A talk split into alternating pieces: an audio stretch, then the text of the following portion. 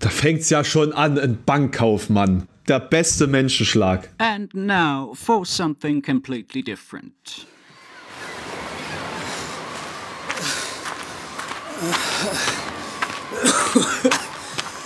It's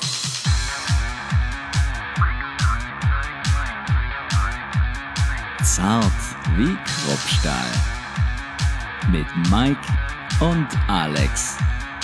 Folge Nummer 28. ja äh, neue Woche hier bei uns. Ne? Selten haben wir mal an einem Montag schon einen Podcast gemacht. Weißt du das Ich eigentlich? glaube relativ oft, Mike.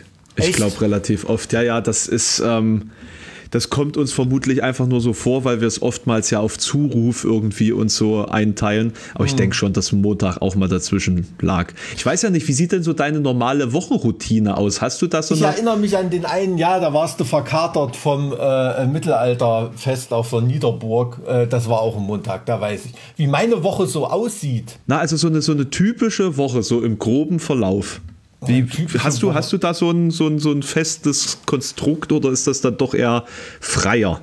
Na gut, Corona weicht das natürlich immer ein bisschen auf, aber ähm, es ist schon relativ, relativ frei. Also wenn ich jetzt die Dinge, die ich in der Woche mache, die sind schon so als Manövriermasse vorhanden, aber dass ich die jetzt immer an bestimmten Zeiten mache, kann ich ehrlich gesagt nicht sagen. Also montags ist bei mir auf jeden Fall ähm, abends Bandprobe ähm, mit, mit HSB. Das ist eigentlich so unser Probentag. Jetzt ähm, manchmal auch ein bisschen eher am Montag, weil wir ein bisschen was rumbauen im, in unserem Proberaum und in den Surroundings. Ähm, dienstags, ähm, ja, ist der einzige feste Termin eigentlich abends Volleyball. Dienstag, Mittwoch gehe ich oft schwimmen. Auf jeden Fall auch noch irgendwann. Also nachmittags ist da zumindest die Schwimmhalle immer, immer leerer. Auf jeden Fall. Das ist auch immer lustig, dass in Erfurt in der Schwimmhalle sind, glaube ich, mir kommt das immer vor wie Bundeswehrsoldaten oder irgendwie. Auf jeden Fall hoffe ich mal, dass die die Freiheit unseres Landes mal nicht im Wasser verteidigen müssen, die Typen, die da am Start sind, weil das ist fürchterlich. Aber egal. Aber jetzt so von, ähm, so wie sie reden, wie sie aussehen, glaube ich, das ist so eine Bundeswehrtruppe. Zumindest ist da immer einer, der wirkt auf mich wie der Spieß, ähm, der da immer die Ansagen macht. Ähm, ja, donnerstags äh, auch Volleyball. Ähm, Grüße an die äh, äh, Volleyballer in Blankenhain. Und ähm, ja, freitags. Freitags ähm, verbringe ich viel mit Musik, ne, weil das ja so der Release-Tag ist irgendwie. Ähm, da mache ich das, da schreibe ich auch immer mal äh, immer mal was über Musik, wenn ich mal zum Beispiel mal ein Review schreibe oder irgendwie sowas. Und ansonsten tagsüber ähm, schiebe ich die Sachen hin und her. Ne? Da ist immer viel zu tun, aber da habe ich natürlich mit, ju mit juristischem Abwasch zu tun. Mit meinem Versuch jetzt nicht den. Eindruck äh, zu vermitteln, dass du überhaupt irgendwas zu tun hättest, so konstruktiv den, die ganze Woche.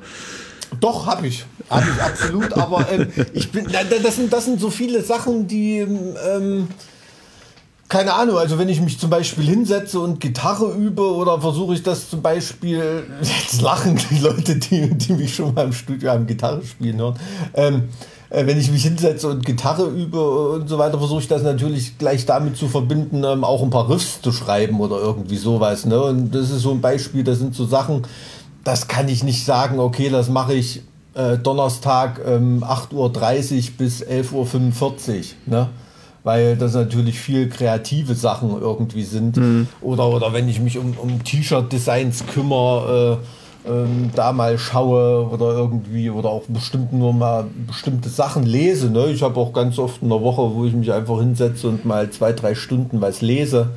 Das ist dann so die inspirierende Zeit, die einen dann wieder dazu bringt, an den festen Termin oder an den Sachen, die man fest machen muss, ähm, was ähm, ähm, dann kreative Leistung zu bringen, auf jeden Fall. Bei, bei dir ist das durchgetakteter. Ich habe irgendwie bei dir einen Eindruck immer, weil wenn wir um unsere Podcast-Termine feilschen, ist Anfang der Woche immer ein bisschen mehr Luft, oder? Äh, eigentlich das? nicht. Eigentlich nicht. Eigentlich ist, also zumindest Montag ist normalerweise ein Tag, an dem gar, gar nichts geht, weil da äh, bekanntermaßen ja alle aus dem Wochenende zurückkommen und dann wie wild auf die Tastatur einprügeln, um dann ähm, E-Mails zu beantworten, hm. die ich dann irgendwann Freitag bis Sonntag verfasst habe. Hm. Ähm, und äh, das, das nimmt dann ja immer ähm, ab vom Montag zum Dienstag, Mittwoch passiert dann immer noch relativ wenig, nur noch Donnerstag fast gar nichts mehr und Freitag so kurz vor, vor Ladenschluss kommen dann immer noch ein paar Sachen rum, ein paar Anfragen so äh, mit der heißen Nadel gestrickt, ach können wir da mal irgendwie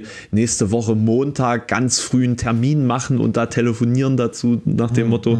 Na, das meiste passiert da, da tatsächlich montags, aber ähm, heute Heute geht's irgendwie. Solche Leute beneide ich immer, die da wirklich wie so eine Art Ladenschluss haben, Freitagnachmittag. Ne?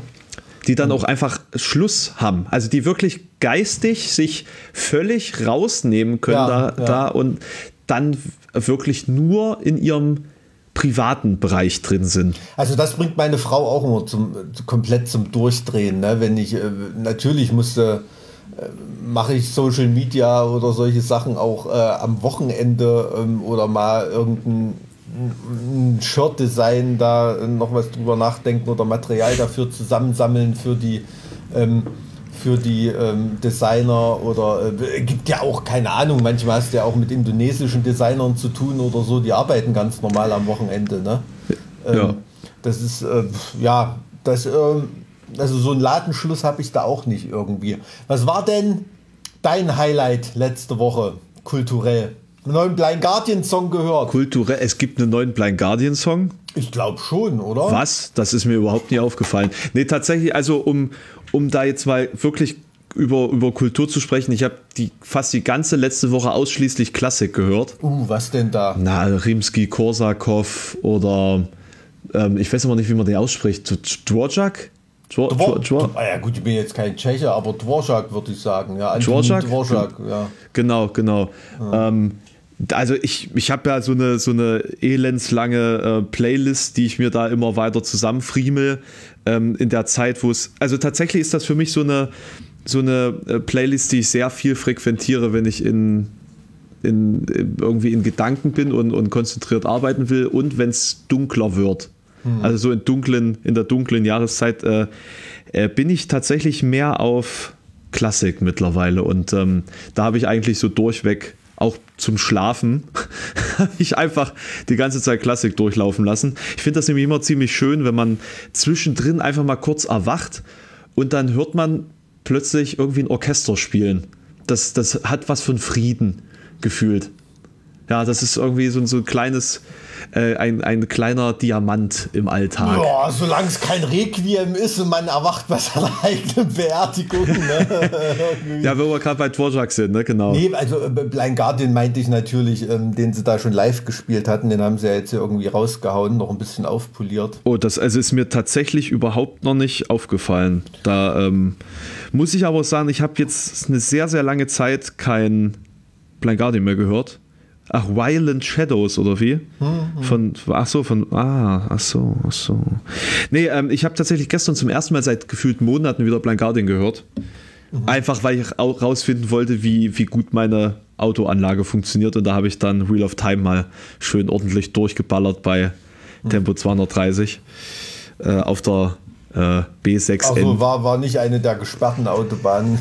Heute habe ich irgendwie gelesen, irgendwelche Autobahnen sind gesperrt. Nicht, dass du da in irgendeine Brückensperrung reinballerst. Äh, gesperrt? Gesperrt jetzt? Ich war irgendwelche Demos oder irgend sowas, keine Ahnung.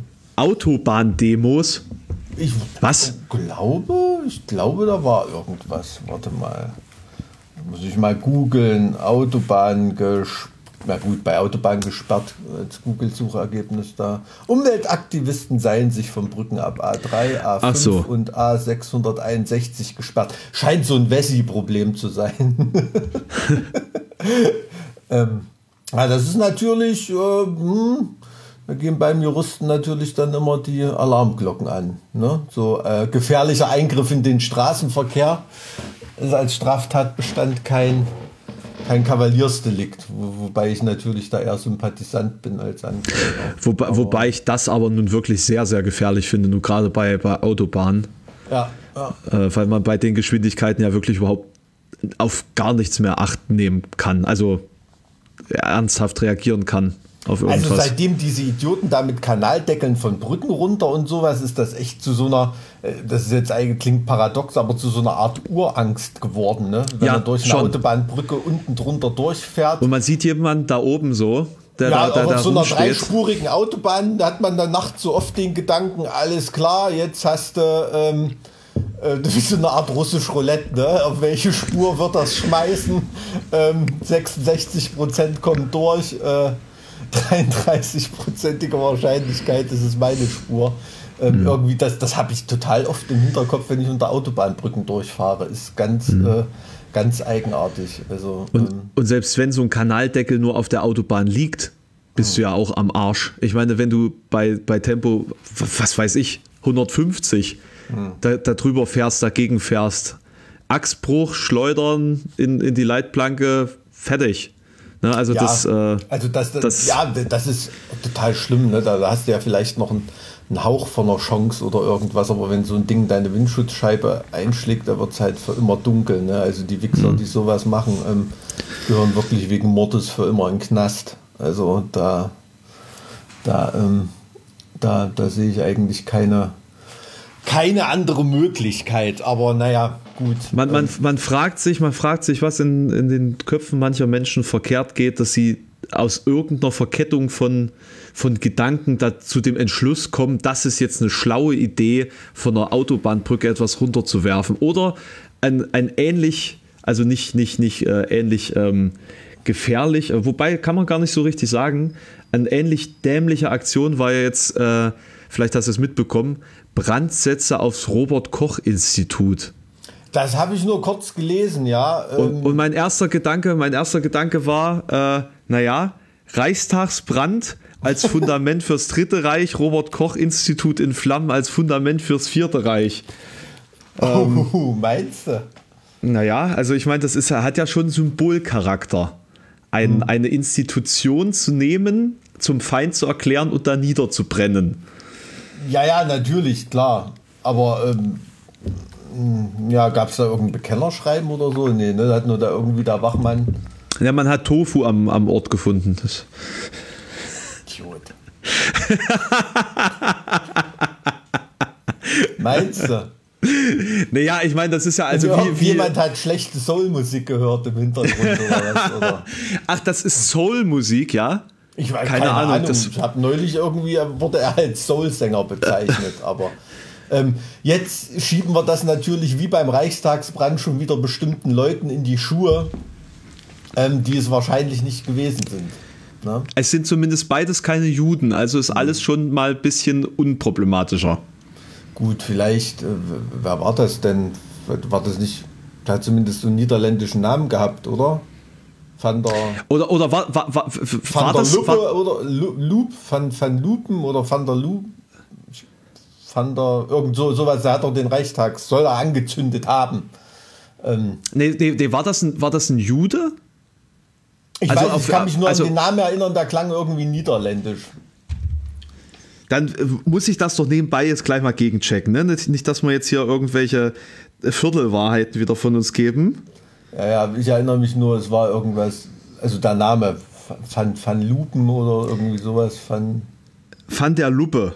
Van der Luppe, Marinus Marinus Van van, der Luppe, ne? Ja, Marinus van der Luppe. ja. Ja.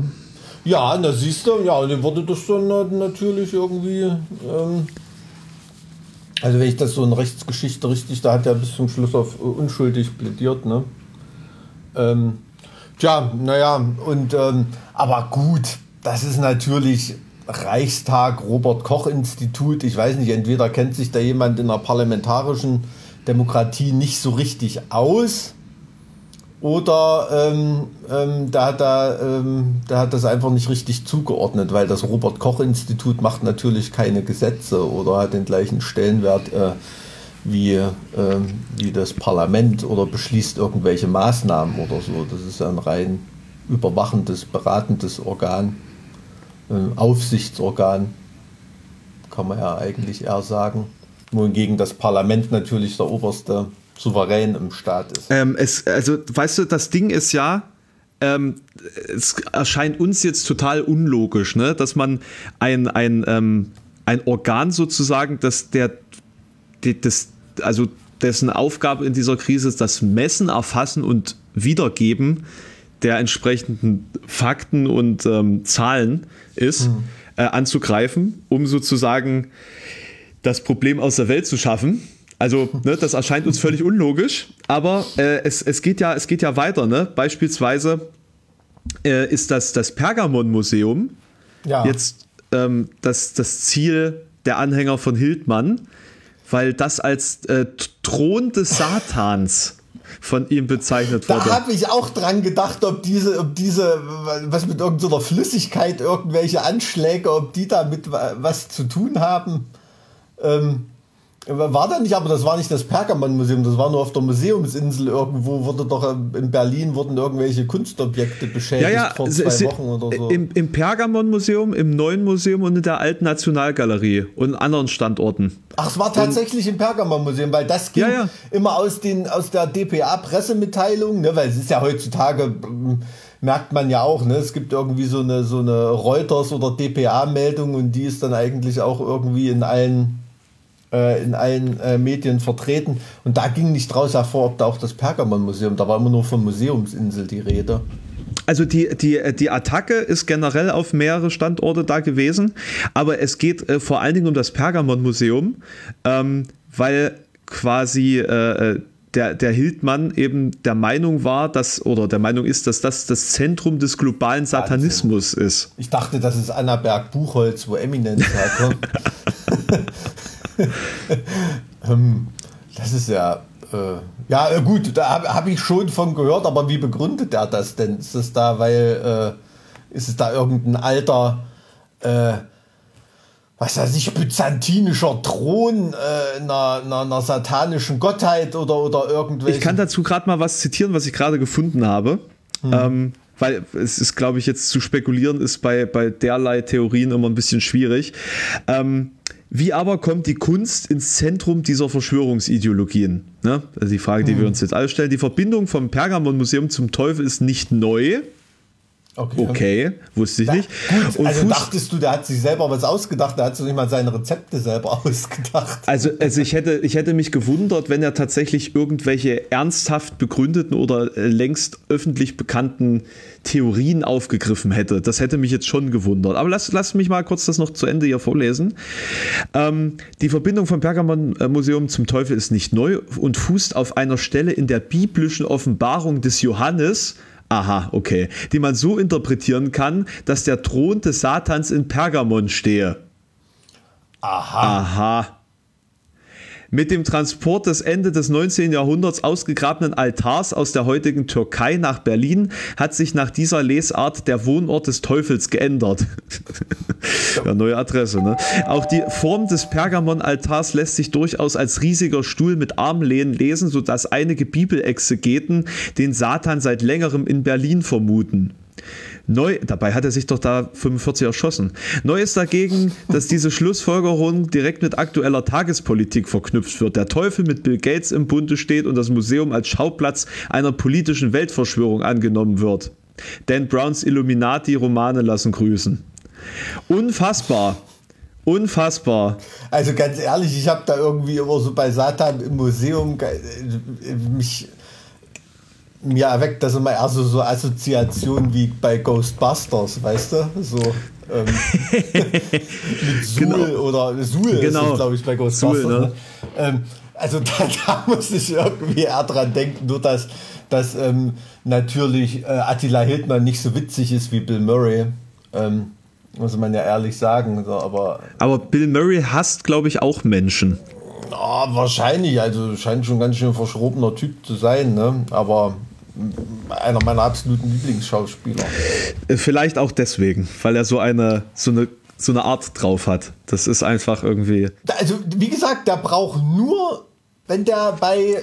Ich, ich weiß nicht, welcher, welcher Film war das denn? Das war irgend so ein Jim Jarmusch-Film Broken Flowers, glaube ich. Er braucht halt einfach nur im Trainingsanzug auf der Couch sitzen und leer in die Kamera gucken. Da, da könnte ich mich schon totlachen drüber. Im Ernst. Also das ist so, äh, das kann halt, kann halt kein anderer. Ne?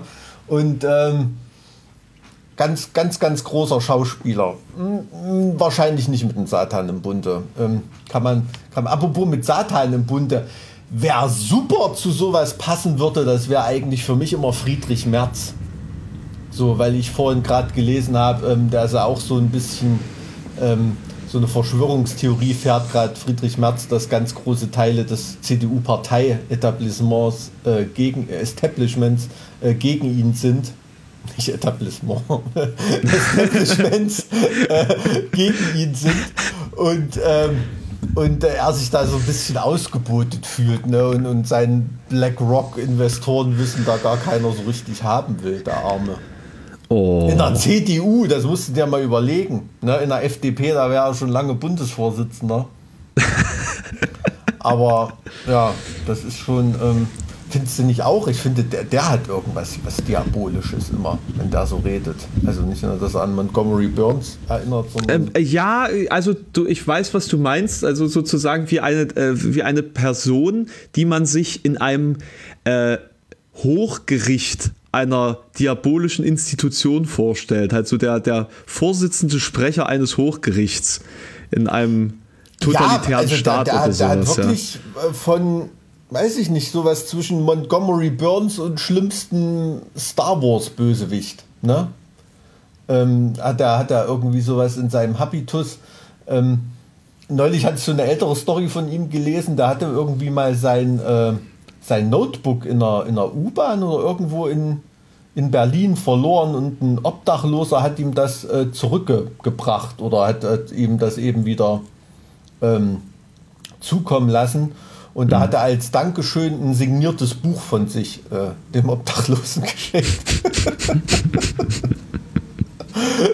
so nach dem Motto Hilfe zur Selbsthilfe. Da kommst du, lies mal, da kommst du schon wieder raus. Also Wahnsinn. Da, äh, da, da, fällt mir nichts dazu ein, wie, wie weit der rein kognitiv vom normalen Menschen entfernt ist. Wenn man einfach ne? nichts mit dem, dem realen Leben mehr zu tun hat, ne?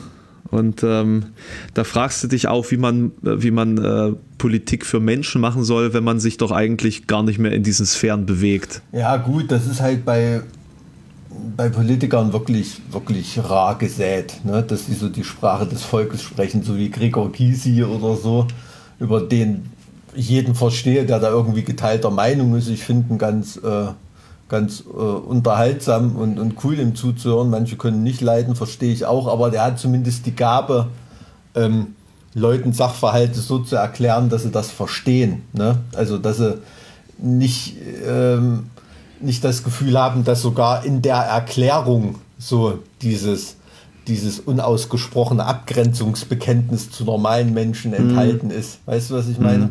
Mhm. Ähm, das ist, glaube ich, für Politiker heutzutage ähm, so eine Schlüsselqualifikation, die, die gar nicht irgendwie. Äh, nee, ich, ich finde das, ich find das, find das faszinierend, dass ähm, in dem Selbstverständnis dieser Menschen äh, dieses, ähm, diese Unterscheidung zwischen den Beherrschten und den Beherrschern existiert. Also sie sind ja in dem Sinne nichts anderes eigentlich als die von uns entsandten, ähm, ja, ich weiß nicht, äh, Dienstleister, die obersten Dienstleister des Staates und nicht etwa die regierende Kaste äh, nach einem, nach einem ähm, äh, ja, ich sag mal, Feudalsystem. Mhm. Und, und trotz allem wirkt es oftmals so, als ob sie sich selbst, als, als, als ob das dieses Selbstverständnis wäre. Eine Arroganz geboren aus einem jahrzehntelangen egomanischen Machttrieb, der sie mit, ähm, der sie quasi an die oberste Spitze ähm, geführt hat, hm. äh, durch Aktionen, die wir uns alle gar nicht vorstellen können und von denen wir auch alle vermutlich gar nichts erfahren, äh, die definitiv aber bei vielen nicht immer was mit rechten Dingen zu tun hatten. Also ich, hm. ich, ich, also du, äh, ich halte das auch nicht für Verschwörungstheorien davon auszugehen, dass das, dass du charakterlich ähm, schon gewissermaßen vorgeprägt sein musst, um Bundestagsabgeordneter werden zu können. Ja, also Bundestagsabgeordneter, das ich glaube, da wir, manche werden da auch erst charakterlich geprägt. Ne? Also jetzt jemand wie zum Beispiel, ähm, kenne mich ja in der SPD ein bisschen besser aus, ähm, äh, jemand wie Carsten Schneider, ne? der da äh, aus Erfurt äh, im, im, im, im, Bundestag sitzt, war mal jüngster Abgeordneter im Bundestag, der ist, glaube ich, also nicht fast nach seiner Bankkaufmann-Ausbildung direkt im Bundestag da fängt es ja schon an, ein Bankkaufmann. ja, der, der beste Menschenschlag. Findest du? Was hast du gegen mm. Bankkaufleute? Och, hm. Fahren Sie bitte fort. Ich wollte nur einen, einen kurzen Hinterbänkler-Einwurf hier bringen.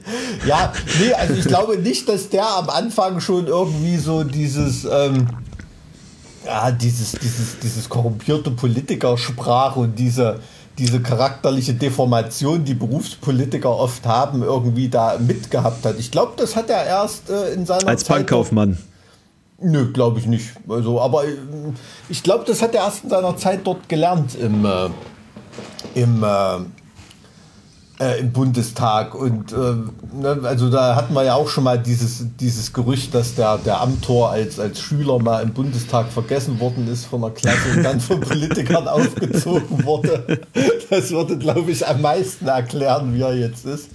Ähm, aber so sowas, ähm, ich glaube, das, das, das lernt man dann auch in diesem, in diesem Politikbetrieb und so weiter und äh, sich da durchzusetzen, dann irgendwann mal zu höheren Weinen zu gelangen, da brauchst du dann halt irgendwann so dieses allerletzte Arschloch gehen, ne? weil mhm. es gibt ja diese Steigerung ähm, Freund, Feind und Steigerung vom Feind ist Parteifreund. Ne? Das sagt man so in, in Politikersprache und, und das ist, glaube ich, wirklich so. Also gerade wie heute habe ich gerade gelesen hier, ähm, der, der Oppermann, äh, ein Politiker, ist irgendwie gestorben. Der hat so nie die allerletzten hohen Wein gekriegt, also mhm. dass er irgendwie Regierungsmitglied war oder irgendwie sowas. Vielleicht war er dazu immer ein bisschen zu sympathisch irgendwie, ne? Und, und, und, und hat nicht so diesen, diesen allerletzten Arschlochinstinkt gehabt, da auch Leute, mit denen man äh, wirklich jahrelang zusammengearbeitet hat ähm, da irgendwie in den Hintern zu treten. Ne? Also ich glaube, so das allerbeste Beispiel ist da jetzt im Moment gerade so zwischen, ähm, zwischen Seehofer und Söder, äh, dass dieses, dieses Gerangel da, was da bis zum, ähm, als dann endlich die Ministerpräsidentenfrage anders geklärt war, jetzt ein bisschen eingeschlafen ist, aber vorher war das natürlich, ähm, ja, hat man, habe ich das mit Interesse verfolgt, wie da wie da ähm, die zwei sich äh, gebettelt haben. Ne? Also da hat man, glaube ich, ganz deutlich gesehen, dass Parteifreund alles andere als ein Freund ist. Also und das ist schon auch echt armselig. Ne? Also wenn mhm. selbst auf solchen Ebenen nicht zusammengearbeitet werden kann, da fragt man sich, wie eine Gesellschaft geeint werden soll. Und so eine Politikerfigur, die sehe ich hier überhaupt nicht im Angebot, gerade im Schaufenster. Ne? Also da muss man ehrlich sagen, ähm, vielleicht sind das auch noch nicht die Zeiten, dass es so schlimm ist, dass so jemand nach vorne tritt, aber ähm, ja, wollen wir es mal hoffen, dass es nicht so kommt. Du meinst jemand, der, der äh, sich frei macht von dem eigenen Kalkül oder dessen eigenes Kalkül die, das ausgleichende, befriedende Element ist? Ja, ich glaube, ich rede jetzt von Situationen, die, die dann gar nichts mehr mit Kalkül zu tun haben, ne? wo dann mhm. wirklich fast schicksalshaft, dass jemandes Berufung ist. Ne? Ja. Also was sich jemand ja. auch nicht aussucht. Ähm, ja.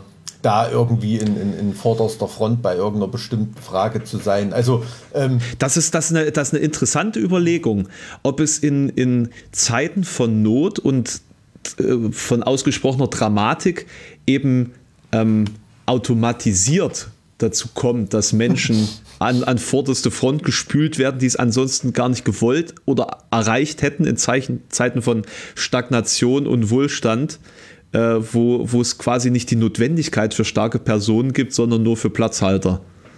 Ja, also dieses starke Person ist ja ein wahnsinnig gefährliches Wort, ne? Ähm, weil vor ja, gut, und so okay. wurde ja, ja auch richtig, nach starken genau, Personen richtig, richtig, ja. gerufen und so weiter. Und ähm, das muss nicht immer was Positives heißen. Ne? Also ähm, ähm, ganz, ganz ehrlich, da können natürlich auch ähm, totale Idiokraten äh, an, die, an die Front gerufen werden. Ne? Ich meine, schau dir mal in den USA an.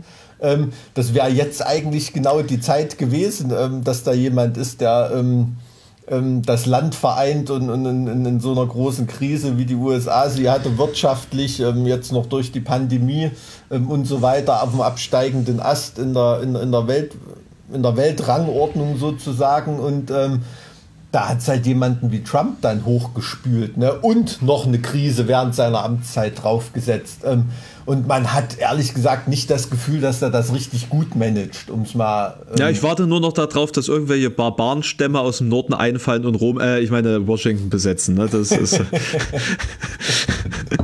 ja, also äh, weiß ich, ich musste mal mit den Kanadiern reden. Ne? Ich weiß nicht, ist da weiter, weiter nördlich noch irgendwas unterwegs.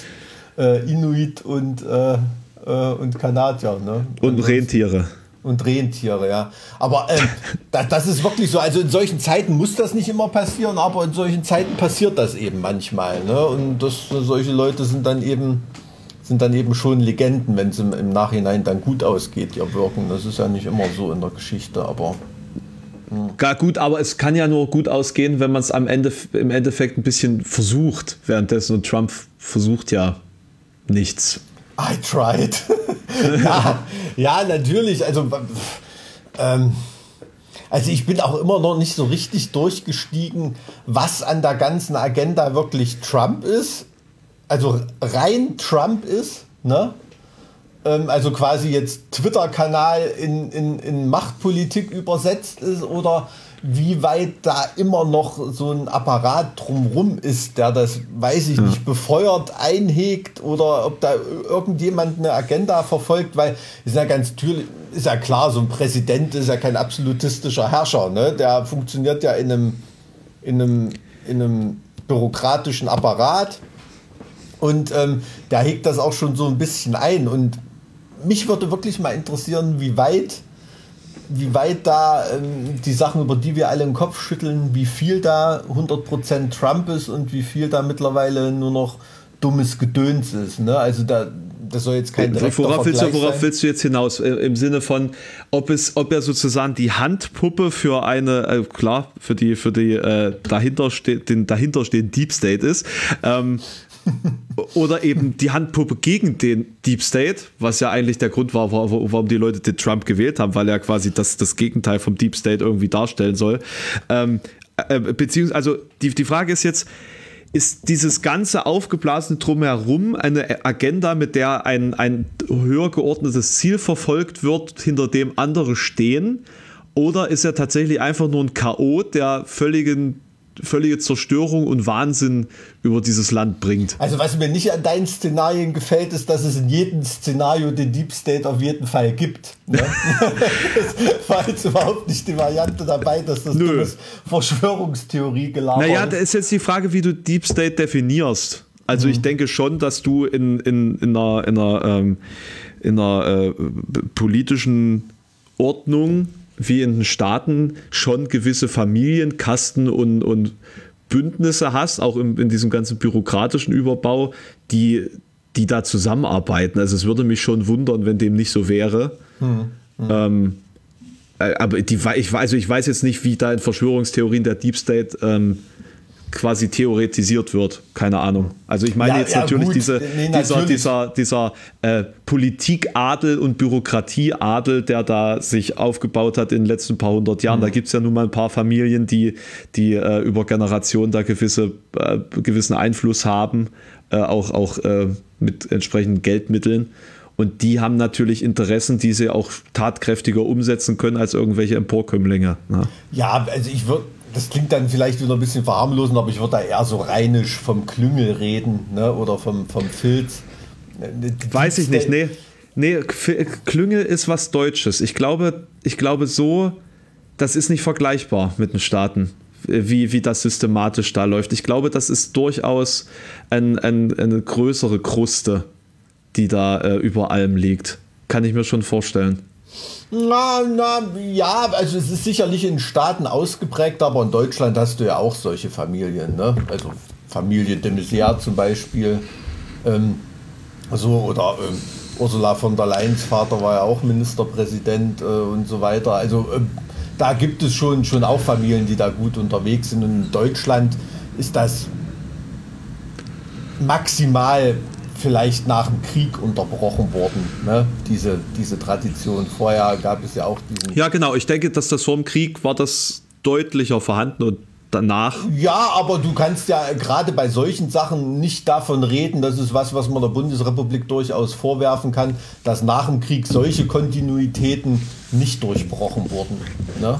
Also gerade wenn du da auf hohe, ganz hohe Beamtenebene, da rede ich ja, was weiß ich, von Botschaftern, Diplomaten und sowas, also da gibt es ganz klare immer noch Familientraditionen und äh, immer, immer noch Adelsklüngel ähm, und, und so weiter und so fort. Ne? Also das ist in Deutschland, glaube ich, nur ein bisschen ein bisschen versteckter irgendwie. Hm, meinst du, dass das ja, einfach uns, uns also gar nicht, so, bewusst ist, weil nicht so nicht richtig... So, nicht so hm.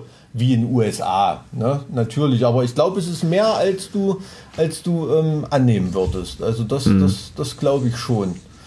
Das glaube ich schon. Also das sieht man ja auch daran, ähm, wie lange manche Leute im Bundestag einfach sitzen. Ne? Da hat man mhm. ja auch das Gefühl, manche Bundestagssitze, die werden ja irgendwie fast vererbt. Und wenn jetzt hier, äh, ähm, man sieht ja fast keinen Unterschied zum Beispiel zwischen Alexander äh, Lambsdorff und äh, Otto Graf Lambsdorff äh, früher, irgendwie in der FDP und so weiter. Oder äh, von und zu Gutenberg ist ja auch ein super Beispiel dafür. Ne? Ähm, für Leute, die da auch schon äh, in der Politik mächtig unterwegs waren. Also da gibt es so, sowas, sowas gibt es in Deutschland auch. Also da würde ich mir da die Deutschen nicht ganz so reinwaschen davon. Aber in USA, klar, ist natürlich eine Bombe geplatzt, indem da jemand wieder Trump da gelandet ist. Ne? Also nicht, nicht Familie Bush oder und so weiter, sondern oder, oder ich mal, wieder Zeit für irgendeinen Kennedy ab, Abkömmling, oder? Nicht, äh, genau, also das wäre ne? also, boulevardmäßig der totale Wahnsinn, man, ne? wenn so jemand mal zur Wahl antreten würde. Weiß ich gar nicht. Gibt es da irgendwie Leute, die Ambitionen haben aus dem, oder wie in Italien, die Tochter von Mussolini, äh, solche, die war ja auch im Parlament und weiß ich gar nicht, ob die war die sogar Ministerrang oder so. Also, oder die Enkele, ich weiß nicht, irgendwas mit Mussolini war da. Ähm, da gefriert dir natürlich das Blut in Adern, wenn du sowas hörst. Ne? Also äh, das ist ähm, dann, schon, dann schon nicht mehr witzig. Also da habe ich irgendwie kein um, Traditionsverständnis oder kann ich keine Nostalgie entwickeln. Das muss ich ganz ehrlich ja, sagen. Man kann ja aus den Fehlern seiner Familie lernen, ne? Das ist ja. ja, ja, ja, na gut, ähm, weiß ich jetzt nicht so richtig. Aber dein Tipp für die Wahl in den USA? Das, genau darauf wollte ich hinaus. Ne?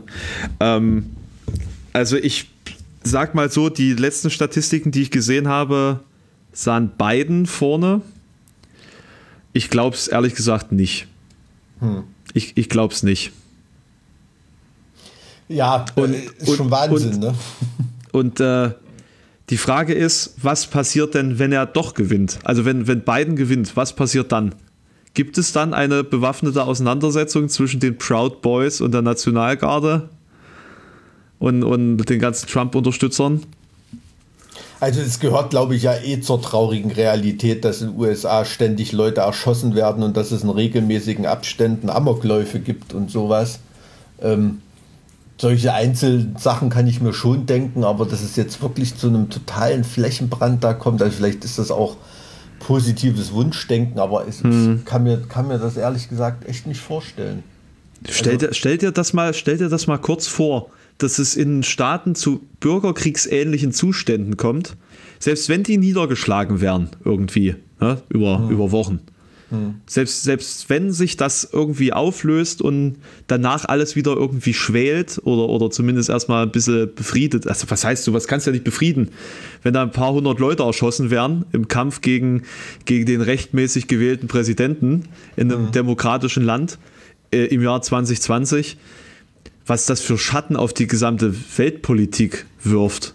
Ja, was soll das wahrscheinlich? Guck mal, was jetzt schon für Dinge dort passiert sind und das wirft trotzdem irgendwie keine Schatten. Alle äh, ziehen nur den Kopf ein und hoffen, dass das irgendwie hoffentlich bald vorbei ist mit dem Trump. Und das ist, glaube ich, das Ding. Die Leute warten einfach nur darauf, dass dieser Spuk vorbei ist und dass dann jetzt wieder irgendwie, äh, ähm, ja, äh, berechenbarere Situationen mhm. eintreten. Und mhm. deswegen glaube ich, dass momentan alles so ein bisschen vor sich hergeschoben wird. Ne? Auch, auch der, der Truppenabzug aus, ein, aus, aus Deutschland, der, der verzögert sich ja wohl auch irgendwie. Also es, hm. das, das klingt für mich alles so, als ob momentan so auf Zeit gespielt wird, dass Trump verschwindet und man dann dementsprechend wieder zum Status quo zurückkehren kann. Aber wenn der jetzt, ja. wenn der jetzt wiedergewählt werden sollte, ne, dann also dann ist, dann ist glaube ich, die Kacke, Kacke so richtig am Dampfen. Ne? Also was mir richtig Magenschmerzen bereitet so in letzter Zeit, ähm, ist natürlich, ich bin ja mit Leib und Seele äh, auch Verfassungsrechtler irgendwie, ne? wie so mit diesen äh, obersten Gerichten und Verfassungsgerichten, mhm. wie das so läuft. Ne? Also wenn man da jetzt zum Beispiel in Polen wieder gesehen hat, dass da so die ähm, persönliche Freundin als Vorsitzende des polnischen äh, Verfassungsgerichts ähm, ähm, da jetzt dieses, äh, dieses Abtreibungsurteil äh, da gefällt hat, ne? also was wirklich ja. einer absolut politischen Agenda entspricht und eigentlich einem Land, was in der EU aufgenommen werden wollte, ähm, wird, wird es den Kandidatenstatus aberkennen ja. mit, mit, mit sowas. Ne? Ja. Und ich weiß auch, viele polnische Freunde regen sich da auch wahnsinnig ähm, drüber auf. Ne? Und, ähm, und da auch jetzt in den USA ne, mit dieser ähm, neuen Richterin da, äh, die da Richterin werden soll am, am, Ober-, am Supreme Court, ähm, diese Schacherei ne, und welcher Schaden dazu gefügt wird und von allen vor Seiten. Ne, vor allem, die sind ja auch lebenslang. Die sind ja auch lebenslang positioniert sozusagen, ne? Ja, ja, klar, das ist sowieso ein fragwürdiges Konstrukt. Also, aber ähm, im politischen System der USA gibt es viele fragwürdige Sachen. In, Deutsch, in Deutschland auch, absolut. Aber ähm, also und, und, wenn dann selbst die Demokraten davon reden, na gut, dann haben wir halt irgendwie eine 3 zu 6 Mehrheit gegen uns, dann, äh, dann äh, könnte man ja die Zahl der Richter erhöhen, solange ähm, ähm, bis das Gleichgewicht wieder, wieder, wieder hergestellt ist. Weißt du, solche, solche Überlegungen werden da Das ist genau, äh, das ist so krank, das ist, das ist so, das ist so amerikanisch. Das war ja wie, wie äh, im Amerika, also vor dem amerikanischen Bürgerkrieg, wo man immer darum kämpfen musste, hm. dass genauso viele Staaten im Süden wie im, im Norden ja. sind, ja. Ne, damit da auch ja ein Gleichgewicht ist. Das ist unfassbar, wie man damit einfach nur irgendwie Aber Probleme rauszögert. Dieser, ne? dieser, der, der, der absolute Schaden für eine Demokratie da fängt schon bei dem Denkansatz an, dass ein Politiker denkt, wie ist die generelle Mehrheit für mich in diesem Gericht, unabhängig von irgendeiner Sachfrage, sondern in deren Denken spielt es eine Rolle, okay, wenn ich eine Sachfrage dort auf den Tisch bringe oder dort auf den Tisch gebracht wird, lässt sich das Ergebnis sozusagen in meinem Sinne oder im Gegensinne von mir vorherbestimmen, anhand der Leute, die da ja. sitzen und, und nicht und anhand ist, der Rechtsfrage oder anhand das, der Verfassungsfrage. Das ist total krank, das stimmt, das wird. ist total krank. Ich habe da ja? noch, ich habe da tatsächlich noch nicht so in der Form so tief drüber nachgedacht, was das ja eigentlich bedeutet. Dass die Aussage, ja, okay, jetzt kann Trump tatsächlich jemanden wählen, der nach seinem, seinem Sinn entscheidet. Und niemand stellt die Frage, wie kann das in einem solchen System überhaupt sein? Ja, wo, wo richterliche Unabhängigkeit herrschen muss. Ne? Also und, und ich kann mir das absolut nicht vorstellen, dass jemand wie ne, ne, nehmen wir mal diese, diese Frau, ne, die Abtre katholische Abtreibungsgegnerin, ähm, irgendwie, also es steht außer, absolut außer Zweifel, wenn du in so einer Position angelangst, bist du, egal wie du ideologisch geartet bist, du bist ein juristisches Genie. Ne? Hm. Also dort landet das Beste vom Besten. Ne? Das sind nicht irgendwelche Eumels, irgendwelche Spackos, die dann Versorgungsposten bekommen oder so. Das sind wirklich Leute, die haben es juristisch auf dem Kasten. Ne? Und das haben sie bewiesen. Und die haben, das ist ja nicht umsonst die, die Krönung so einer juristischen Lebens, Lebenslauf äh, oder einer Karriere. Ne? Und ähm, ich kann mir wirklich nicht denken, dass so jemand, selbst wenn er wie diese Frau jetzt fast schon zum persönlichen Dank Trump verpflichtet ist, dass man dort so einen Traumposten bekommt ne, und zur Legende wird. Also man muss sich auch mal bewusst machen, in den USA sind diese Supreme Court Richter, die Leute, die können nicht äh, die Senatoren von den Bundesstaaten aufzählen, aber die Supreme Court Richter kennen die. Ne? Das hat eine ganz andere äh, einen ganz anderen Stellenwert als hier in Deutschland, wo man vielleicht einen Voskuhle kennt oder einen Di Fabio mhm. oder so ein paar Leute, die mal auftauchen, aber die anderen Richter ähm, hat noch nie jemand was von gehört. So ist das in USA nicht. Ne? Das sind dort absolut feste Größen in der politischen und gesellschaftlichen Landschaft, die kennt jeder. Ne? Und ähm, dass so jemand dann im Prinzip gegen sein Gewissen handeln würde. Ne? Oder, oder gegen eine offensichtlich juristische juristische Frage. Also, also, also was, sich, was, was heißt da, gegen da sein Lösung Gewissen? anbietet und man dann trotzdem dagegen entscheidet. Also das ist mir, da, da, da kann ich irgendwie nicht dran glauben, ne? wie damals, als der Supreme Court die Auszählung in Florida gestoppt hat. Ne? Ähm, ähm, solche, solche Sachen, also pff, da habe ich echt riesige Bauch, Bauchschmerzen. Also das ist, das ist so, dass es mit, um das Abendland so schlimm bestellt ist. Ne? Also da brauchen wir mit dem Finger nicht mehr auf äh, China zu zeigen oder so, ganz ehrlich. Also ich, ganz ich sehe diese, diese Supreme Court Richter nicht als äh, äh, wirklich juristische Person, sondern als Agenten an, die juristisch äh, für, für das, äh, für die Seite argumentieren, für die sie sozusagen eintreten. Also was anderes habe ich da auch Ja, irgendwie nie wird- gesehen, es- ohne das in Frage zu stellen irgendwie. Genau, dann siehst du das genauso, wie es eigentlich gemacht wird. Es wird als politisches Amt behandelt. Ja. Ne? Und nicht als, wir reden ja auch immer noch von Gewaltenteilung, ne? das ist die Judikative. Ne? Das ist ja eine ganz kritische Durchbrechung der Gewaltenteilung, ähm, auch in Deutschland, dass solche Richterposten ähm, teilweise politisch besetzt werden. Ne? Auch in Deutschland wird darauf geachtet, okay, da dürfen mal die Grünen einen vorschlagen, dann kommt mal jemand von der SPD bei Landes- und Bundesverfassungsgericht und so weiter oder Gerichtshöfen. Ähm, das ist schon hart an der Grenze, ne, eigentlich, also die Gewaltenteilung zu, zu annihilieren.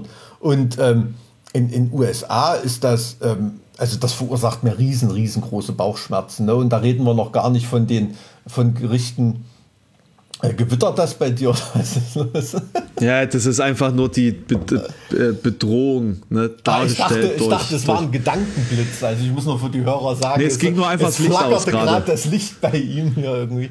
Ähm, na, also das, und da, da rede ich noch nicht mal von den äh, äh, Gerichten, die da auf äh, Staatsebene vorgelagert auch schon viel zu sagen haben, dann in so einem, äh, Mhm. in so einem Wahlprozess erstmal, bevor das überhaupt beim Supreme Court landet. Ne?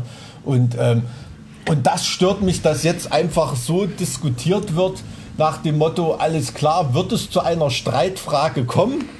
ähm, dass überhaupt noch nicht ge ge- geredet wird, was ist die Streitfrage, ne? Auszählung von Briefwahlstimmen oder irgendein äh, Wahlaufruf, der nicht okay war oder irgendeine Kandidatenbestellung, irgendeine Auszählung, was weiß ich, sondern dass einfach schon generell gesagt wird, kommt es zu Streitfrage XY, entscheidet das Gericht wahrscheinlich so oder wahrscheinlich so. Und dann schwingt dann immer noch mit, ja, wenn Biden Haus hoch gewinnt, dann lehnen die sich auch nicht aus dem Fenster und kippen das. Ne? Aber wenn es so ganz knapp ist und so das Zünglein an der Waage, dann wird eben so entschieden. Ne? Also so äh, schätzen das ja im Moment die meisten ernstzunehmenden ähm, politischen Beobachter ein. Und ähm, da kann ich nicht mehr an eine Demokratie glauben. Also ganz ehrlich, Nee, weil dann nee. einfach die Judikative ad absurdum geführt ist. Und ähm, dann, dann muss ich ehrlich sagen, ist das ein, ein Schandfleck für jeden Präsidenten. Also den beiden wird es vielleicht ein bisschen mehr stören, so ein Schandfleck als ein Trump. Das ist wahrscheinlich scheißegal. Nö, nee, der Trump, der sieht das eher als geschicktes Schachspiel. Der Ja, wird gut. sich feiern. Der würde sich feiern, wenn er muss man auch ehrlich sagen, er hat, ist halt der erste Präsident, der da nicht die Gardine zu hat. Ne? Viel anders haben die anderen das vorher auch nicht gemacht. Mhm. Ähm, ähm, ihm ist es halt scheißegal, dass es so offensichtlich stattfindet. Ne? Also das muss man ehrlich sagen. Und ganz ehrlich, äh, die Möglichkeit vor der Wahl noch so eine Kandidatin durchzudrücken, das hätten sich die Demokraten wahrscheinlich auch nicht entgehen lassen. Ganz ehrlich. Also wären sie ja blöd. Wozu? Ne? Ja, und da, da braucht man sich ja nicht wundern, dass dann die Leute zynisch werden und mit dem, äh, mit dem System ab, abgeschworen haben. Ja, nur dem musst dir System mal- abgeschworen haben. Du musst dir halt mal überlegen, mittlerweile sind da, glaube ich, weiß ich nicht, haben sogar katholische Richter die, die, die Überhand im Supreme Court dort in den USA, äh, ähm, in, in einem Land, wo es starke Katholiken gibt, aber da würde ich mir als Evangelikaler oder so auch mal Gedanken machen, was denn da los ist. Ne? Und ähm, da, da entstehen dann so irgendwie, weiß ich nicht, so so zusammenarbeitende äh, äh, Machtmassen, äh, von denen man es eigentlich gar nicht erwartet hätte. Ne? Zu, zumal das ja irgendwie, lass mich mal ganz kurz gucken, wie viel Prozent Katholiken sind in, in, äh, äh, in Staaten. Das sind ja nur. Ja, ähm, Hispanics und irischstämmige, würde ich jetzt äh, mal sagen. Das sind natürlich die heißen Kandidaten für den katholischen Glauben. Ansonsten weiß ich jetzt nicht, wer da. Ja, ähm, 44,3 Prozent sind Protestanten und also das Doppelte sind Protestanten und trotzdem haben die Katholiken da die Überhand. Ne? Das muss man sich mal vorstellen.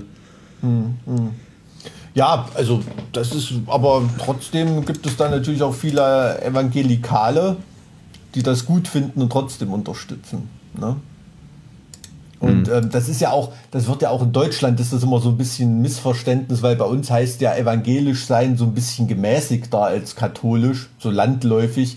So ist das ja in den USA überhaupt nicht. Ne? Also wenn du da mit irgendwelchen äh, Lutheranern oder ähm, so, weiß ich nicht, so, was man hier eher als evangelisch ange angehaucht äh, werten würde, zu tun hat, die sind natürlich noch viel, viel radikaler als die Katholiken. Also rein historisch gesehen sind sie es ja eigentlich auch. Ja, ja, aber ich meine nur dadurch, dass sich das in Na? Europa so gedreht hat, dass mit dem Wort, allein mit dem Wort Luther, Lutheraner und, und sowas irgendwie verbindet man immer eher das Protestantische, was ein bisschen gemäßigter ist, weltzugewandter ist, im Gegenteil zum Katholizismus und, und das darf man dann halt nicht so auf die USA übertragen. Ne? Da ist es eher, äh, eher im Gegenteil. Da sind die Leute, die ich kenne in den USA, die Katholiken sind, die sind da eher ja, das sind eher die Protestanten, würde ich mal behaupten. ähm, ja, es ist, ist, wirklich so. Also es ist schon, es soll jetzt keine Gesellschaftsanalyse der USA werden. In der Position bin ich nee, überhaupt nicht, nee, habe ich auch nicht genug Ahnung. Aber das bereitet mir echt richtig, richtig Bauchschmerzen, ohne Scheiß. Und ähm, ich kann mir, ich kann mir wirklich nicht vorstellen, was passiert, wenn der Trump nochmal noch mal Präsident wird. Und aber um das nochmal zu illustrieren, wie weit das für mich von der Demokratie weggerückt ist, du musst dir ja auch erstmal bewusst machen, ähm, wer da wählt in den USA. Das ist ja auch nicht wie in Deutschland, dass du da deine Wahlbenachrichtigung kriegst und kannst hingehen oder nicht. Ne? Du musst dich erstmal äh, äh, dort als Wähler registrieren lassen. Über die Hürde gehen viele Leute schon nicht. Und dann hast du im Prinzip die Wahl zwischen zwei Parteien. Ne? Es ist genau, habe ich glaube ich auch schon mal hier an der Stelle erwähnt, das ist genau eine, äh, eine Liste mehr, als du in der DDR zur Wahl hattest. Ne? Also so richtig, so richtig demokratisch kommt einem das dann natürlich nicht vor. Ne? Und das ist, das ist schwierig. Also, und ähm, da bedeutet das dann wirklich eine kleine Partei oder einen, anderen Kandidaten zu wählen, was weiß ich, die Grünen oder irgendwie sowas bei irgendwelchen Wahlen, seine Stimme wirklich wegzuwerfen. Ne? Weil Ja, System das ist so, wirklich nichts anderes, weil, weil das du System ja, wirklich so gestrickt ist, dass die Stimme dann weggeworfen wird. Also noch reformierungsbedürftiger als das deutsche Wahlsystem. Aber wer, wer will das denn machen? Ne? Weil, ähm, weiß ich nicht, im Prinzip ist das ja, geht das immer noch davon aus, dass die, dass die Frauen zu Hause Kinder hüten und der Mann mit dem Zylinder seine Stimme abgibt. Ne? So, so, ist das, so ist das Wahlsystem noch äh, gestrickt. Ja, naja. Schwierig. Was, was, was findest du am deutschen ähm, Wahlsystem, sage ich mal, äh, reformier, re, reformierungswürdig? Naja, ach, oh das würde jetzt, das würde jetzt echt zu weit führen. Also da muss man auch zwischen Landtags- und Bundestagswahlen und so untersch unterscheiden. Ich glaube, der Schuh, der am meisten drückt beim Bundestagswahlen, das ist dieser ausufernde Bundestag. Ne?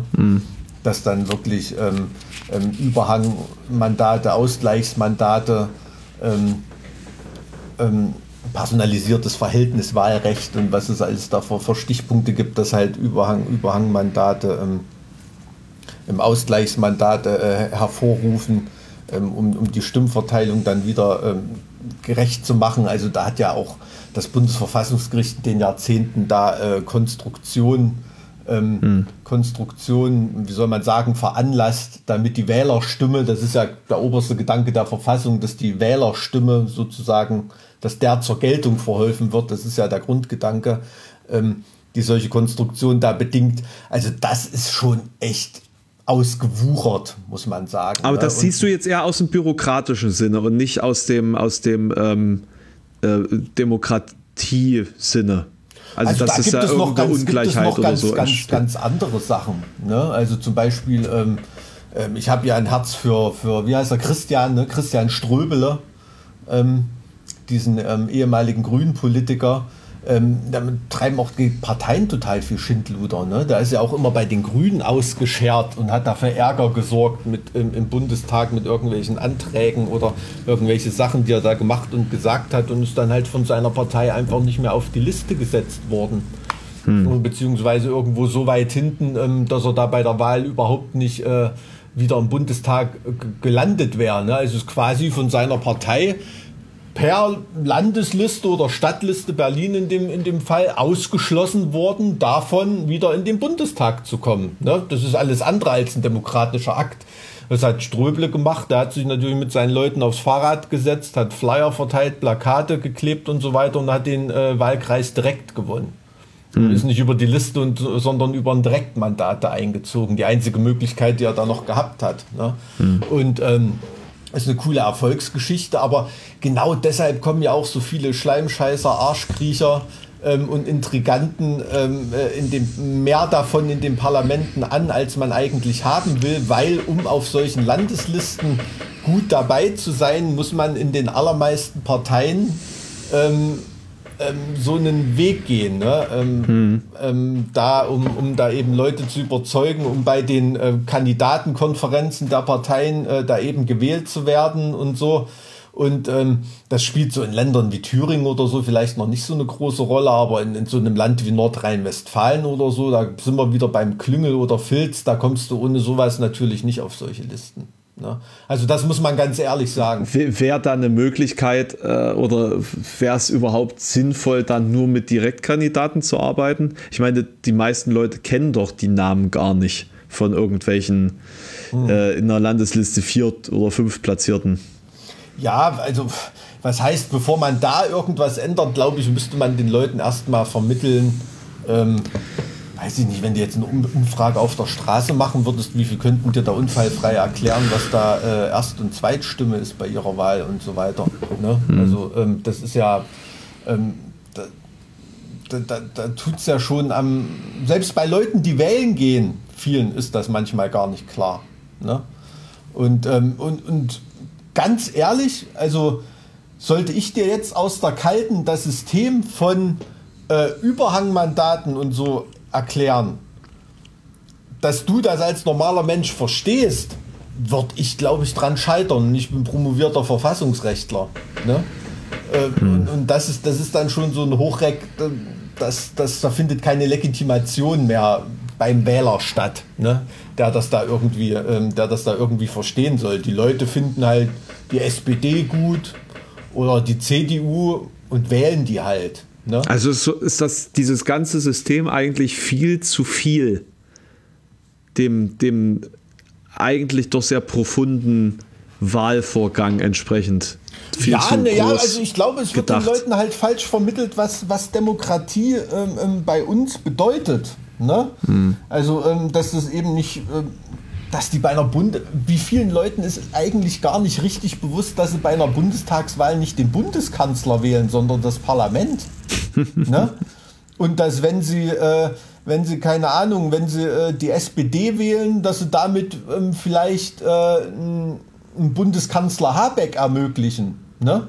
Das hat doch dann vielleicht ein SPD-Wähler mit seiner Stimme gar nicht gewollt. Ne?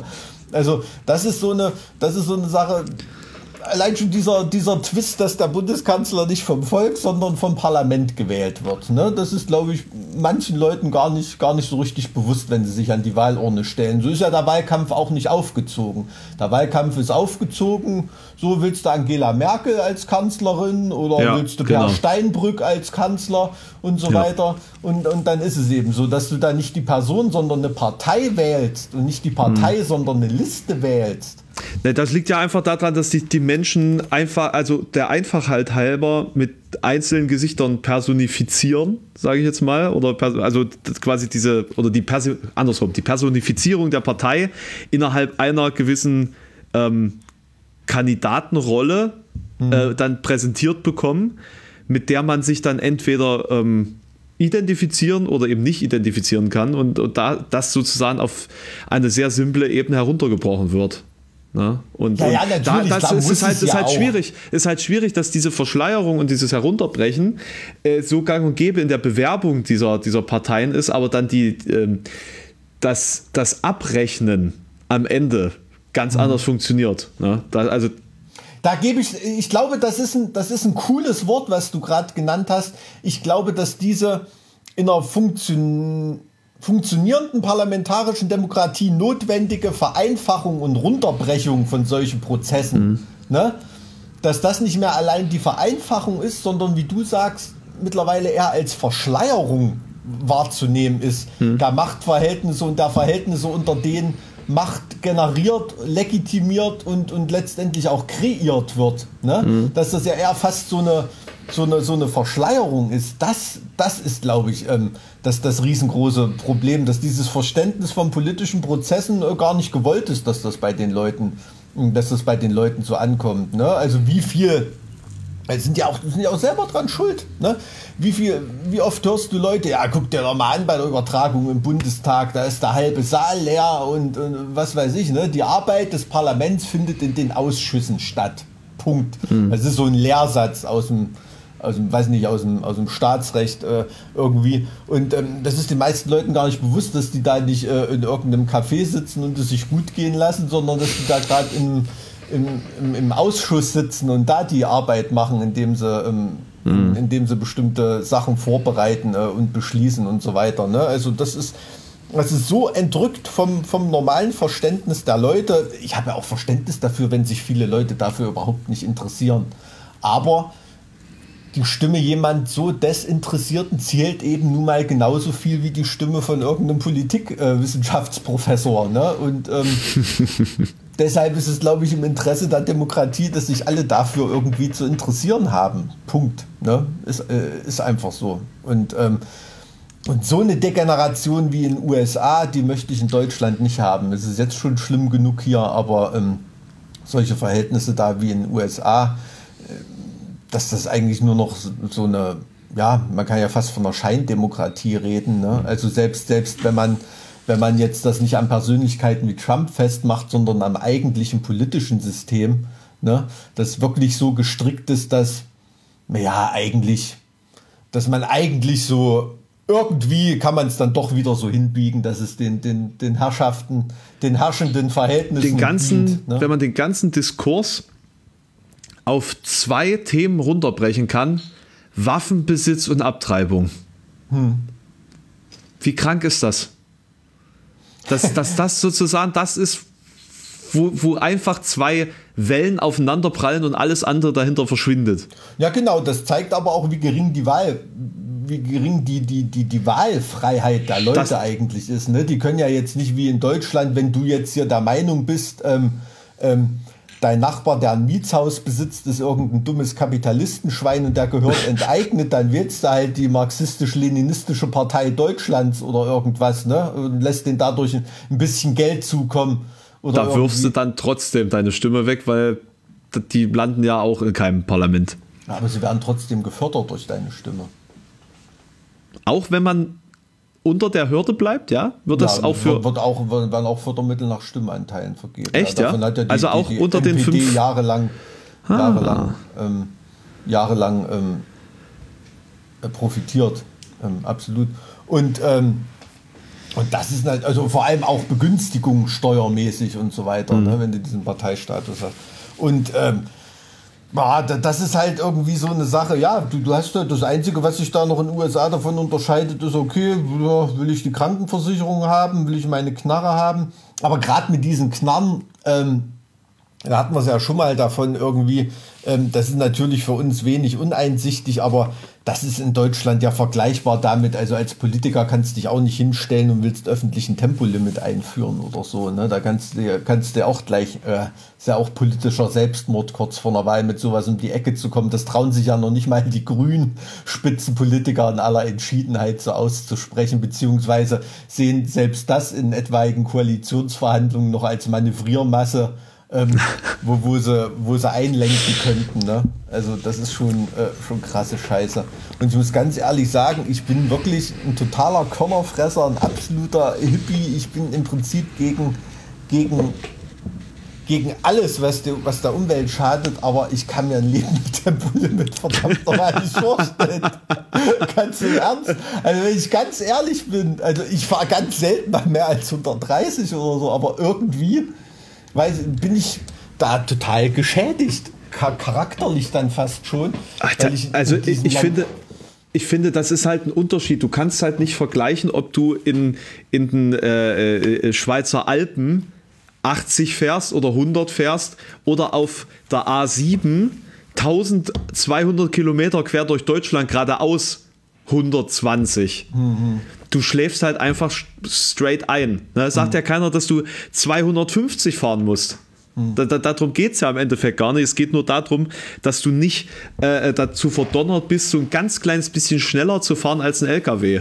Das, das ist halt einfach, also es ist halt nicht komfortabel und es, ich glaube auch nicht, dass es die Sicherheit äh, erhöhen würde, weil es die Unaufmerksamkeit fördern würde von, von vielen. Boah, du, ich weiß nicht, also da sagen äh, tausend Studien irgendwas Unterschiedliches. Äh, die meisten wahrscheinlich das Gegenteil von dem, was du gerade behauptet hast. Ich, ich, ich weiß es ehrlich, ich weiß es nicht, keine Ahnung. Also es gibt immer, immer solche und solche Sachen. Ich habe gerade nur überlegt, ob es, also rein faktisch, also vom, durch die limitierte Technologie gab es natürlich in der DDR ein Tempolimit, aber ich habe mich gerade gefragt. Na, und auch durch die Straßen per se, ne? Ja, also, ja, wollte ich gerade sagen, wenn du nicht gerade mit einem Monster Truck unterwegs gewesen bist. ähm, ob es in der DDR ein Tempolimit gab, das weiß ich gar nicht. Ähm, oder ob das so eine Bundes, nur eine rein bundesdeutsche äh, Errungenschaft ist. Und, und, faktisch gesehen kannst du an den wenigsten Stellen ja noch mehr fahren als, als Richtgeschwindigkeit. Ne? Also, das ist ja sehr selten, dass das wirklich funktioniert. Ja, das stimmt schon, aber es ist irgendwie, ich weiß, also das, das ist so eine, irgend so eine, ja, wie, wie heißt das neue Motorwort, kognitive Dissonanz. Dissonanz.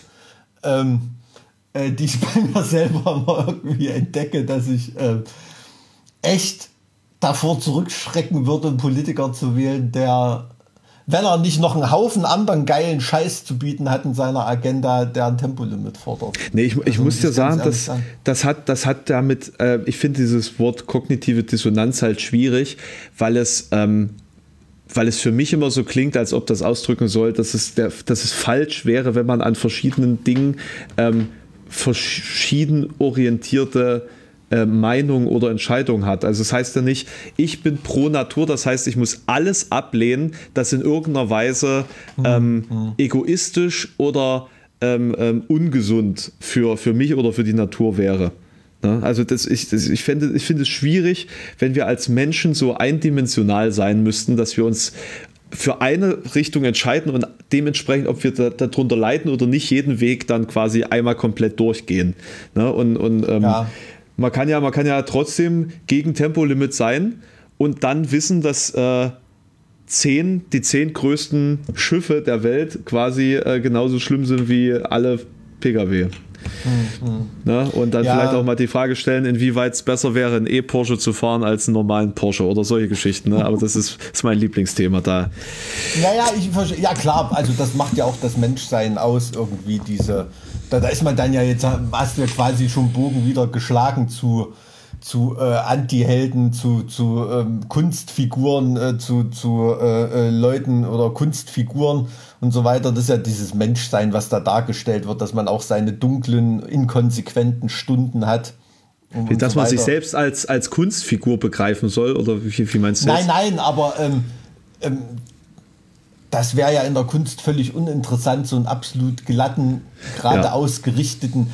Äh, gab es natürlich Superman in den Comics, halt, ne? Ja, in, in den Comics gab es das natürlich, ne? Bis dann irgendwann mal Batman angefangen hat, ähm, weiß nicht, in der nächsten Folge hat er wahrscheinlich dann Potenzprobleme oder so, ne? Keine Ahnung, wie viele Konflikte die dem noch äh, äh, irgendwie reinschreiben wollen oder so. Ähm, ähm, aber dass es dann halt eben auch, auch Superhelden ihre dunklen und schwachen Stunden äh, haben äh, und so weiter, das ist natürlich, ähm, war früher bei, bei Comichelden eigentlich nicht so, aber das macht es ja in der Kunst äh, eine Heldenfigur so, so, so spannend, mhm. die zu beschreiben. Das sind ja die Konflikte, wovon es lebt und so weiter. Das meine ich eben, dieses, dieses Menschsein. Und das ist so ein Ausdruck davon. Insofern gebe ich dir da recht, klar, aber das ist natürlich so eine Ausprägung halt auch von Whataboutism. Ne? Das ist halt immer das absolute, absolute Totschlagargument, äh, jemandem irgendwie Inkonsequenz äh, nachweisen zu können in seiner Argumentation oder in seiner Lebensweise, die seiner mhm. Argumentation vermeintlich widerspricht. Dann eben, das ist ja heutzutage so ein Volkssport im, im Internet. Ne? Ja, ja. Ja. Dass, dass jemand irgendwie zum Beispiel, weiß ich nicht, wenn du dich irgendwann nächste Woche mal für äh, Behinderte stark machen solltest in irgendeiner Aktion oder so, dass garantiert wieder einer mit dem äh, Drachenlord-Video um die Ecke kommt. Äh, ne? So, solche, solche Sachen. Ja. Genau. Ja. Genau. Ne? Also vor allen Dingen in, in einer Zeit, wo jeder aus der Deckung feuern kann, Mhm. äh, auf die Leute, die dann in der Öffentlichkeit stehen, ist das ja auch sehr, sehr einfaches Futter. Ja, ja, Für die- für die Massen. Absolut. Und umso gefährlicher Erlegt ist und zerteilt. Und umso gefährlicher ist natürlich dann dieser Kanon von Wissen, der über einen in, da sind wir glaube ich gerade so an der Grenze, haben das noch nicht ganz erreicht, aber viel mehr Wissen forschen ja Leute über jemanden nicht nach, als in einem Wikipedia-Artikel steht. Ne? Und die Fakten, die dann da drin stehen, die kommen ins äh, äh, Munitionsmagazin ähm, und alles andere wird gar nicht weiter nachgeforscht. Ne? Und ähm, das ist dann schon, schon, schon auch echt bedenklich. Ne? Aber gab es früher natürlich auch. Also es hat mich zum Beispiel bei äh, der Biografie von Wolf Biermann, die ich gelesen hatte vor ein, zwei Jahren, ähm, hatte mich das gestört oder Autobiografie von Biermann. Ähm, da hat so die Tendenz, so, so Menschenleben und Biografien immer so in einem Halbsatz abzuhandeln. Weißt du? So, so eine Wertung über irgendeinen Parteifunktionär, irgendeinen anderen Künstler oder so in so einem Halbsatz gegeben und das ist dann so seine Bewertung von der Person. Ne? Also das ähm, ähm, hat da mein Bild vom, vom Biermann als zwar ja, bemerkenswerten Künstler irgendwie, aber schon oft intellektuellen Rohrkrepierer auch, der schon lange nicht mehr am Puls der Gesellschaft ist, so ein bisschen äh, verfestigt. Ja, Ja. aber das, das, schnelle, das schnelle Aburteilen ist ja äh, auch Volkssport. Ja, ja, total, klar. Die, die kurze Aufmerksamkeitsspanne, die man dann für ein Thema hat oder eine Person hat, Mhm. die, die reicht dann für den Halbsatz und das reicht dann auch, äh, um für die, äh, für die zukünftige, also das sozusagen zu memorieren. Das Mhm. ist jetzt sozusagen das Prädikat für diese Person. Mehr muss ich nicht wissen und das ist für alle Zeiten abgespeichert. Und hier habt ihr quasi meinen intellektuellen Erguss, damit ihr euch den auch so äh, abspeichern könnt. Ja, ja, genau. Also das ist schon bedenklich, absolut. Also wenn Leute so eindimensional ähm, ähm, wahrgenommen werden und ähm, sich dann auch nicht mehr da rauskämpfen können. Ne? Stell dir mal vor, dir passiert irgendwie als 17-, 18-jährigen YouTuber irgendeine totale Scheiße, ein kompletter Shitstorm oder irgendein Ja. Mist. Ähm, oder stell dir mal vor, Rezo, da will in zehn Jahren in die CDU eintreten oder so. nee, aber äh, weißt, weißt, was ich meine. Ne? Ähm, das ist natürlich dann ähm, äh, total unfair so einer Biografie gegenüber. Also das ähm, habe ich, hab ich oft meine Probleme damit. Ja, dass sich dann nur so an, an bestimmte Sachen erinnert wird und auf den rumgeritten wird. Mache ich auch. Klar, gibt nun mal bestimmte Personen, zu denen hast du ein Ereignis, ein Bild im Kopf Ja. und das ist das Erste, Ich- was du da erwähnst. Ne? ich weiß halt nicht, ich weiß halt nicht, ob man es immer so vereinfachen, äh, ob man, ob man die Leute dafür kritisieren muss, dass sie Dinge vereinfachen, weil so funktioniert der menschliche Verstand ja einfach. Sonst verstehst du die Welt ja nicht in, im Zusammenhang, wenn du, wenn du quasi jeden, jeden Fakt in der Tiefe durchdringen müsstest, um daraus ein Gesamtbild zu bauen. Ne? Und für manche seid ihr halt einfach Linksextremisten als HSB. Ne? So. Äh, und für andere seid ihr halt einfach eine, eine Band so, die das halt einfach abgespeichert haben. Ja, haben wir früher gehört, geil, ach guck mal, die, die gibt es ja noch. So, das ist für manche so das Statement, für hat man das Thema letztens für die Leute in Staaten. Ach Mensch, die sind ja immer noch da oder wieder da, cool, äh, Retro, geil, so Ja, beispielsweise. Ja, verstehe Ne? schon. Ja, ja, das Ganze funktioniert natürlich auch im positiven Sinne. Ne? Also Graf Schenk von Stauffenberg oder so, ne? dass das ein, äh, Nazi-Oberst war, ne? der, der auch irgendwelche ähm, ähm, Fründe da verdient hat Mhm. in dem System oder so weiter. Ähm, da wird ja wenig drüber, äh, drüber geredet. Ähm. Ja, dass er halt kurz vorher mal sich so gedacht hat, jetzt könnten wir aber mal Ja, äh, vielleicht auch unseren er- eigenen Arsch retten hier. Ja, äh, und dass irgendwie alles zu spät war oder, oder keine Ahnung, ne? diese aufziehende mittlerweile schon abgeebbte, aber die Begeisterung für den aktuellen Papst äh, und so weiter, ne? ja, welche Rolle der da in der Militärdiktatur in Argentinien gespielt hat oder so, da fragt dann auch Oh, ist das mehr. so? Ist das so? Naja, da gibt es schon so ein paar Sachen, ne, wo man auch nochmal nachfragen könnte. Zu, zumindest muss man sagen, dass er es jetzt halt tatsächlich geschafft hat, einfach mal zu verkünden, dass Homosexualität irgendwie in Ordnung ist. Ob er das tatsächlich so sagt? Ja, also ich glaube, der, er selber will das bestimmt tatsächlich so sagen. Ne? Ähm, Er hat das aber nicht so formuliert, dass es jeder in seinem Machtapparat so auffassen muss. Ne? Das ist natürlich noch eine ganz, da muss er natürlich auch die, die reine und dogmatische Lehre beachten ähm, und, und, und so weiter und, und das da ganz äh, verklausuliert und auch äh, theologisch ähm, bombenfest irgendwie formulieren, ähm, dass er damit durchkommt. Also so viel Macht, wie man denkt, hat er nämlich gar nicht im, im Vatikan. Ne? Das ist schon, das ist schon auch ganz, ganz interessant. Also ähm, habe auch in ein, zwei Büchern mal gelesen, dass äh, ähm, so die Wahl zum Papst war auch das Einzige, was, was äh, verhindert hat, dass er sozusagen da äh, seine Stellung im Ka- Vatikan verloren hat. Ne? Da war er auch schon kurz vorm Rausschmiss bei irgendwelchen, Erzkon von irgendwelchen erzkonservativen Kardinals ähm, ähm, Bestrebungen. Also schon, inter schon interessant, kann man, sich mal, kann man sich mal damit befassen. Aber genauso wie ich jetzt gerade mit der Militärdiktatur in Argentinien angefangen habe, kann es so jemandem natürlich zugestanden sein, dass er sich damals ähm, wie ein Schwein verhalten hat, eventuell, und äh, heute trotzdem eine Wende zum Guten genommen hat. Das ist ja auch menschlich. Gut, die Frage ist halt, an welchem Punkt darf man diese Wende noch respektieren? Also an welchem Punkt hat man irgendwo auch seine Biografie verwirkt? Oh, seine Biografie Gibt es so einen Punkt? verwirkt. Das, ja, natürlich. Oder, oder dass, dass äh, äh, ein Recht auf ein positives Fazit am Ende dieser Biografie. Das kommt, glaube ich, wirklich sehr auf die Biografie drauf an. Sicherlich gibt es Sachen in Biografien, die da.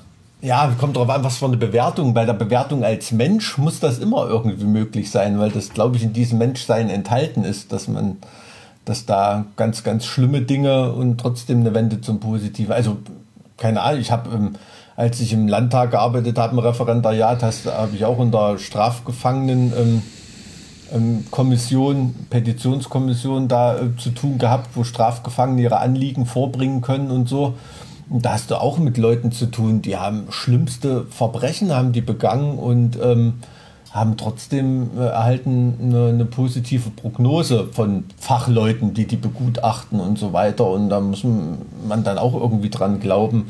Ähm, Klar gibt es Verbrechen, wo ich jetzt rein moralisch für mich selber sagen würde, also nicht juristisch gesehen, sondern einfach nur vom Gemüt her für mich.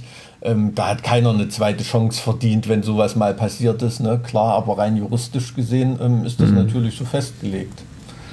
Ähm, das ist, ähm, aber das hat, glaube ich, in jeder Biografie selber stattzufinden, so eine Diskussion. Aber, aber selbst wenn, selbst wenn die, selbst, selbst wenn die Jurist aus von juristischer Seite die, die Schuld gesühnt ist, könnte man am Ende eines Lebens, bei dem etwas passiert ist, wo du moralisch sagst, der hat keine, keine zweite Chance verdient, könnte man dann tatsächlich ein positives Fazit ziehen. Was müsste da passieren? Weiß ich nicht. Also das ist ja völlig rein, rein theoretisch. ja- also keine Ahnung, mir fällt da zum Beispiel ein. Also wir waren heute den ganzen Tag rein Kennst du den, theoretisch. den Film mit dem? wir haben über Verfassungsrecht gesprochen kennst du den Film mit dem mit dem Vogel, mit dem Schauspieler? Hier der mit der dauerhaft demolierten Kauleiste da. Wie heißt? Jürgen Vogel, Genau, hm? super Schauspieler. Geiler Typ. Der hat doch mal einen Film gespielt, in dem er so ein Se Sexualverbrecher irgendwie ist. Das heißt, heißt der freie Will? Ich weiß nicht, wie hieß denn der Film? ich bin jetzt kein äh, Kenner deutscher Filmkunst. Auf jeden Fall ist das ein Film, in dem er einen Sexualverbrecher spielt. Ne? Und die einzige Lösung Mhm. am Ende des Filmes ist, der hat sich dann halt selber umgebracht. Irgendwie. Mhm. das war in dem Film so eine Wendung, wo du gedacht hast, boah, ja, ne, also mir immer noch nicht irgendwie total sympathisch, aber du kämpfst zu diesen ganzen Film ähm, damit, weil er eben auch, äh, auch als Mensch gezeigt wird. Irgendwie kämpfst du damit, ähm, dass du da keine Sympathiemomente in dir aufkommen lässt. Ne? Also ähm, ein totaler äh, Messgrad für die, für die Güte von so einem Schauspieler und jemandem, der so einen Stoff geschrieben hat, ähm, dass da sowas so rüberkommt. Ne? Also ein, ein super toller Film. Ähm, wie gesagt, mir fällt gerade nicht ein, wie er heißt. Also die Leute, die den kennen, die wissen sicherlich, ähm, von, wovon ich gerade rede. Und das hat mich schon echt angerührt und so zum Denken gebracht. Also muss ich ehrlich sagen. Ja. Na gut, sehr, sehr schweres Thema. Ja, ich glaube, das ist, Schluss.